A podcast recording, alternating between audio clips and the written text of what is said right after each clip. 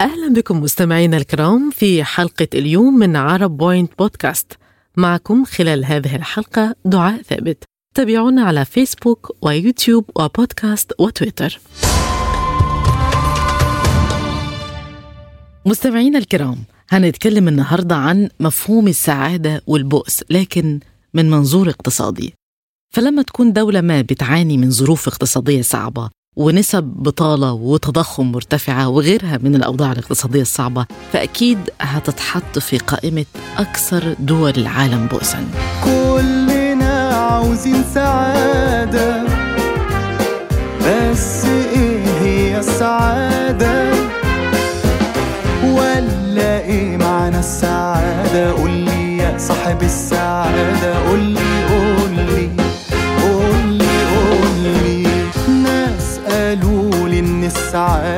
للنفوس حاجة سموها الجنيه. قول فضلت اجمع واحوش في الفلوس لما حسيت إني بيه. كل ما امشي في أي حتة ابتسام واللي يمسح لي الجاكيتة باحترام طيب إيه هو المؤشر ده؟ وإيه وضع الدول العربية فيه؟ عندنا أربع دول عربية تصدرت قائمة مؤشر البؤس العالمي لعام 2022 والمؤشر ده بيصدره سنويا أستاذ الاقتصاد التطبيقي في جامعة جونز هوبكنز البروفيسور ستيف هانكي. الدول دي هي سوريا، لبنان، السودان، اليمن. بحسب المؤشر اللي بيصنف 160 دولة في قائمة التعاسة. مؤشر البؤس العالمي بيصنف الدول على أساس مجموعة من العوامل زي نسبة البطالة ونسبة التضخم معدلات الإقراض نمو الناتج المحلي الإجمالي مستوى التعليم والخدمات الصحية والدخل القومي للدولة وغيرها. وحسب المؤشر فزيمبابوي بتعتبر الدولة الأكثر بؤسا في العالم. بعدها بتيجي فنزويلا في المرتبة الثانية وتلاحقها سوريا في المرتبة الثالثة بعد آه، حوالي آه، أكثر من عشر سنين من الحرب. وبعد كده في المرتبة الرابعة بتأتي لبنان ثم السودان في المرتبة الخامسة وبتحتل اليمن المرتبة السابعة في التصنيف. أما بالنسبة للدول العربية الأخرى فقد جاءت تونس في المرتبة 43 عالميا وبعدها الجزائر في المرتبة 41 أما المغرب فجت في المرتبة 68 عالميا وموريتانيا بتحتل المرتبة 44 في نفس القائمة وليبيا لا تزال في المرتبة 30 على مستوى العالم. وشفت إزاي بكلمة واحدة البسمة. ممكن تترسم زي كل سنة وأنت طيب. مبروك ونورتنا. يا ريت نشوفك تاني وتبقى واحد مننا. وديني بفتكر وازاي أنا كنت بشتكي واقول ده العمر عدى فات ده إحنا لسه بنبتدي. هفكركوا واحدة واحدة فريد تستحملوني. اوعدكوا بابتسامة لو كملتوا تسمعوني. فاكرين أجازة آخر السنة؟ كل سنة. وحلاوة النجاح لما تنجح انت وأنا. وحلاوة النجاح لما تنجح انت وأنا.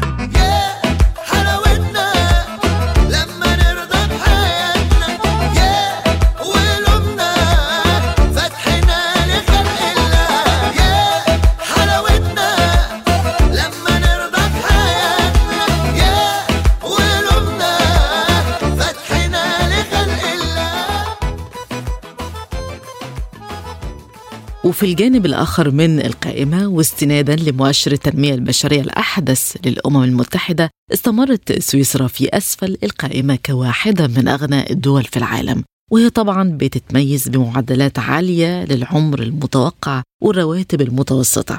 احتلت الكويت المرتبة الثانية كأقل دول العالم بؤسا لعام 2022 بعدها أيرلندا، اليابان، ماليزيا، تايوان، النيجر، تايلاند وتوغو ومالطا.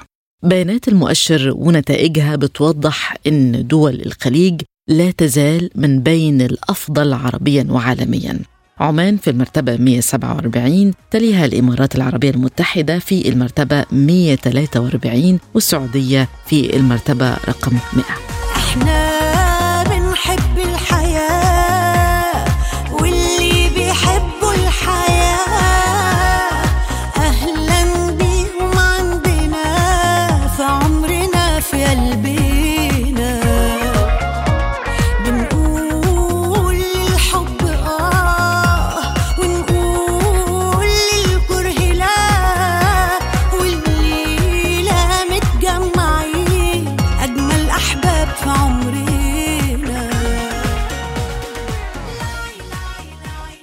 خلونا نفهم أكثر عن العوامل اللي بتساهم في ارتفاع نسب البطالة والتضخم وغيرها من العوامل المسببة للبؤس. وهل هي فقط الصراعات والحروب أم أسباب أخرى؟ هنتكلم أكثر عن الدول العربية الموجودة في قائمة مؤشر البؤس وده من خلال الخبير الاقتصادي أستاذ رشيد ساري آه، إذا سمحت لي أستاذتي الفاضلة يعني في البداية يجب أن نؤكد على بعض المعطيات. المعطى الأول هو أنه آه، في تصنيف آه، الدول على المستوى الاقتصادي أو مؤشر النمو. هذه الدول الأربعة يعني تقريبا غير مصنفة لأن هناك إشكال من أجل معرفة الوضع الاقتصادي داخل هذه الدول. هذا إشكال كبير هذا الإشكال الأول الكبير والكبير جدا. الإشكال الثاني الذي يعني نحن بصدد مناقشته أظن بأنه هناك صراعات يعني الداخلية داخل هذه الدول. عندما نتحدث مثلا عن سوريا سوريا فعلا منذ 2011 يعني لا زال المشكل قائما لحدود الساعة لا زالت هناك مشاكل قاسية ويعني اقتصادية كبيرة وكبيرة جدا بالنسبة لسوريا. نفس الوضع اليوم يعني ينعكس على آه، اليمن وكذلك لبنان بدرجة أقل عن مستوى الصراعات ولكن هناك يعني عندما نتحدث عن لبنان لبنان هناك مشكل اقتصادي محض. يعني انه هناك يعني من بين العوامل عوامل الفساد داخل داخل المنظومة الاقتصادية اللبنانية. يعني هذا هو الأكيد. آه، آه، على اعتبار أنه هناك يعني مجموعة من العوامل كالصراع الطائفي الذي بين يعني بلبنان لا, لا ننسى كذلك بأنه اليوم ما يقع في السودان هو تحصيل حاصل لمجموعة من يعني المشاكل التي كانت تعيشها المنظومة آه، العسكرية من خلال يعني طائفتين داخل داخل العسكر. يجب أن نعترف بهذا لأنه المشكل الحالي داخل السودان. مثلا هو أنه هناك هناك هناك فريقين داخل منظومة عسكرية واحدة واليوم يعني السودان تؤدي الثمن غاليا. لا ننسى بأنه معدلات معدلات التضخم داخل هذه الدول الأربعة يتجاوز بكثير وكثير جدا المنطق. لأن اليوم عندما نتحدث مثلا عن معدلات التضخم المتوقعة داخل العالم العربي نتحدث عن تقريبا برسم سنة 2023 وحسب يعني ما تقرر أو ما حسب ما توقعه آه، صندوق النقد الدولي والبنك العالمي. يعني في اجتماعاته الربيعية أبريل آه، يعني لهذه السنة الجاري يعني في واشنطن توقع أن تكون معدل التضخم 14.80% ولكن في تصنيفه هذا استثنى هذه الدول الأربعة لأنه كما قلت ليست هناك معطيات يعني دقيقة على الوضع الاقتصادي داخل هذه الدول. الصراعات من جهة المنظومة الاقتصادية الهشة من جهة ثانية ثالثا معدلات التضخم إذا كنا سوف نتحدث عنها. يعني معدلات مخيفة ومخيفه جدا تتجاوز في بعض الأحيان 100% يعني حالة السودان مثلا وحالة سوريا. الوضع يعني اليوم آه الأسباب هي فعلا عديدة. والمشكل أظن بأنه لا يمكن أن نقول بأنه سوف يتم حله في يوم أو يومين ولكن أظن بأنه يجب أن تكون هناك إرادة داخلية للحكام داخل هذه الدول. وثانيا وأظن بأنه يجب أن يعني البحث عن مجموعة من المخارج. لا ننسى بأن هناك سياق دولي. هذا يجب الاعتراف به والسياق الذي هو مرتبط بعوامل مناخية، السياق الدولي هو أن هناك الحرب الأوكرانية الروسية يعني أنه كيف لاحظنا بأنه مجموعة من الدول تضررت من هذا يعني الإشكال اليوم ولاحظنا بأنه اليوم يعني دول يعني بعينها داخل العالم العربي وكذلك بالاتحاد الأوروبي مثلا هناك دول معدلات تضخم تفوق 16% نأخذ يعني كمثال داخل الاتحاد الأوروبي بولونيا يعني يعني بولونيا يعني تقريبا معدلات تضخم تفوق 16% هناك يعني فرنسا في احسن حالها يعني 7% ألمانيا تقريبا 6% يعني معدلات التي هي مقلقة ومقلقة جدا. العامل الثاني والذي يتضرر منه العالم العربي يعني ولكن بشكل متفاوت هو التقلبات المناخية، التقلبات المناخية الحالية يعني تنذر تنذر مستقبلا بأن نعيش يعني مجموعة من الدول خاصة هذه الدول الأربعة التي نتحدث عنها ربما تعيش يعني إشكال في الأمن الغذائي إشكال خطير لأنه اليوم معدلات التضخم داخل العالم العالم العربي كيف ارتفعت؟ ارتفعت للأسف لأنه ليست هناك عوامل الاستيراد أو عوامل خارجية بشكل كبير ولكن اليوم يعني التقلبات المناخية الجفاف من جهة وكذلك ندر التساقطات المطرية إضافة إلى أنه هناك إشكال المياه داخل هذه الدول أظن بأنه اليوم عجل بأن يكون هناك مشكل آخر نعيشه على المستوى العربي ولكن بحدة أكبر في السودان في سوريا في في لبنان وفي اليمن خاصة. يعني أن هناك إشكال كبير ربما يعني سوف نعيش مجموعة من الاضطرابات على المستوى الداخلي لأنه فعلا اليوم هذه الدول أو الدول العربية جميعها يعني الإشكال الأكبر والهاجس الأكبر الآن هو ضمان الأمن الغذائي. الأمم المتحدة بتقول إن هي دشنت قائمة من 17 هدف من أهداف التنمية المستدامة منها إنهاء الفقر خفض درجات التفاوت والتباين وحماية الكوكب على اعتبار إن دي مقومات في مجملها ممكن تؤدي للرفاهية والسعادة طيب في الأوضاع الاقتصادية الصعبة هل هتغيب السعادة عن حياتنا ولا في طرق نقدر نوصل بيها للسعادة؟ استشاري تنمية الموارد البشرية دكتور حسام صالح كان له رأي في الموضوع ده. خلونا نسمعه. أكيد طبعا العوامل الاقتصادية بيكون ليها تأثير على استقرار وانتظام حياة الإنسان وتوفر الرفاهية فيها لكن مش هي مش هي الأساس أو العامل الوحيد اللي بيأثر في ده لأن طريقة تعامل الشخص مع ظروفه أو مع الأحداث اللي حواليه هي اللي بتحدد طبيعة حياته وإحساسه بيها. بدليل إن إحنا بنلاقي ناس عندهم إمكانيات اقتصادية رائعة وهائلة جدا وعندهم كل عوامل الترفيه والرفاهية في حياتهم لكن ما بيشعروش بالسعادة. وفي نفس الوقت بنلاقي ناس ظروفهم بسيطة جدا أو تكون من الناحية الاقتصادية تعتبر صعبة أو مش ميسرة ولكن عندهم نسبة كبيرة جدا من الرضا والسعادة. فهي عامل من العوامل ولكن ليست كل العوامل. هي الفكرة إحنا بنتعامل مع ده إزاي؟ طبعا لو العوامل دي متوفرة بتساعد على ده لكن مع تكملة الجانب الروحاني والجانب النفسي والعقلي والاجتماعي والعلاقات العلاقة الأسرية والعلاقة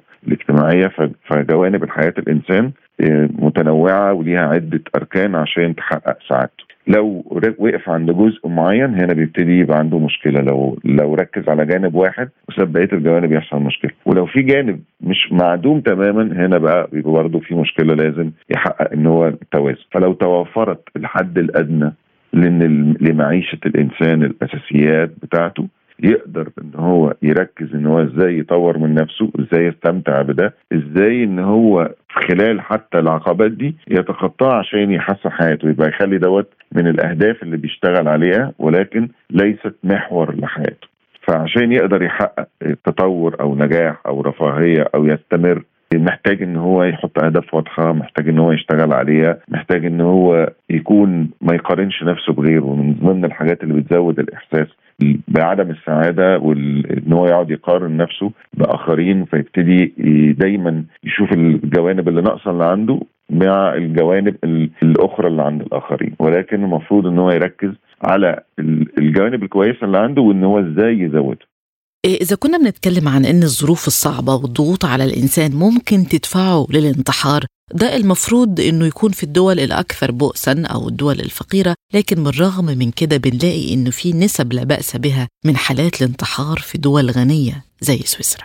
النقطة دي ترجع يا فندم لنقطة زيادة نسبة الانتحار أو البؤس أو الاكتئاب في الدول الأكثر رفاهية. هو الخواء النفسي والروحي. لما يكون الجانب النفسي مش متزن مش ممتلئ بمعاني وبقيم روحانية وإيمانية وتوازن كامل بيبتدي الإنسان يفقد معنى الحياة. الحقيقة إن الإنسان ما بيقدرش إن هو يستمر في الحياة عندما تفقد المعنى بتاعها لا فبنلاقي إن انسان ممكن بيتحمل ضغوط كبيرة جدا وأزمات كبيرة جدا وبيتخطاها لأنه عنده معنى وعنده قيمة وعنده إيمان قوي جدا بيدعمه في ده لكن لما يكون كل القصة بالنسبة له رفاهيات وفقط استهلاك أو أشياء بيحس أوكي أنا عندي كل الحاجات متوافر كل الإمكانيات ولكن أنا فين؟ إيه المعنى لده؟ إيه الشيء اللي هو اللي بيعمله ده؟ ممكن يبقى حاسس بالوحده حاسس بالضياع حاسس بعدم الاتزان النفسي. مفيش عنده قيمة أو إيمان يدعمه إن هو يكمل. ارتبط. في لازم نفرق في حتة مهمة جدا بين السعادة والمتعة. الاستمتاع هو شيء لحظي مرتبط بالحاجة دي. أنا عندي هدف إن أنا أحصل على الحاجة دي حصلت عليها.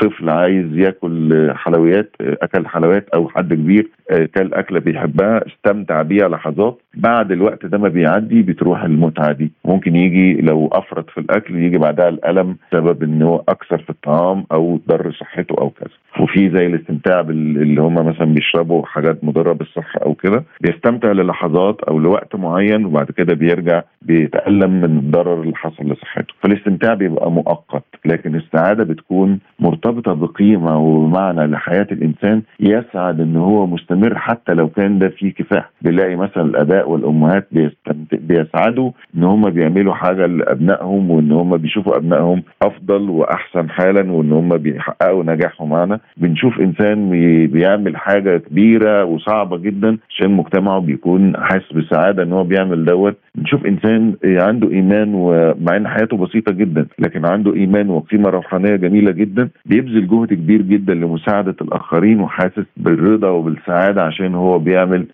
شيء فيه خير للمجتمع وللانسانيه بشكل عام وإن هو حاسس إن هو بيرضي ربنا سبحانه وتعالى. فالفكرة هنا دايما إن إحنا للأسف حصل تزييف وخلط بين السعادة والاستمتاع. مهم قوي دايما نفرق بينهم عشان نقدر إن إحنا نركز على السعادة أكتر من الاستمتاع. الاستمتاع جميل لكن لما يكون بشكل معتدل.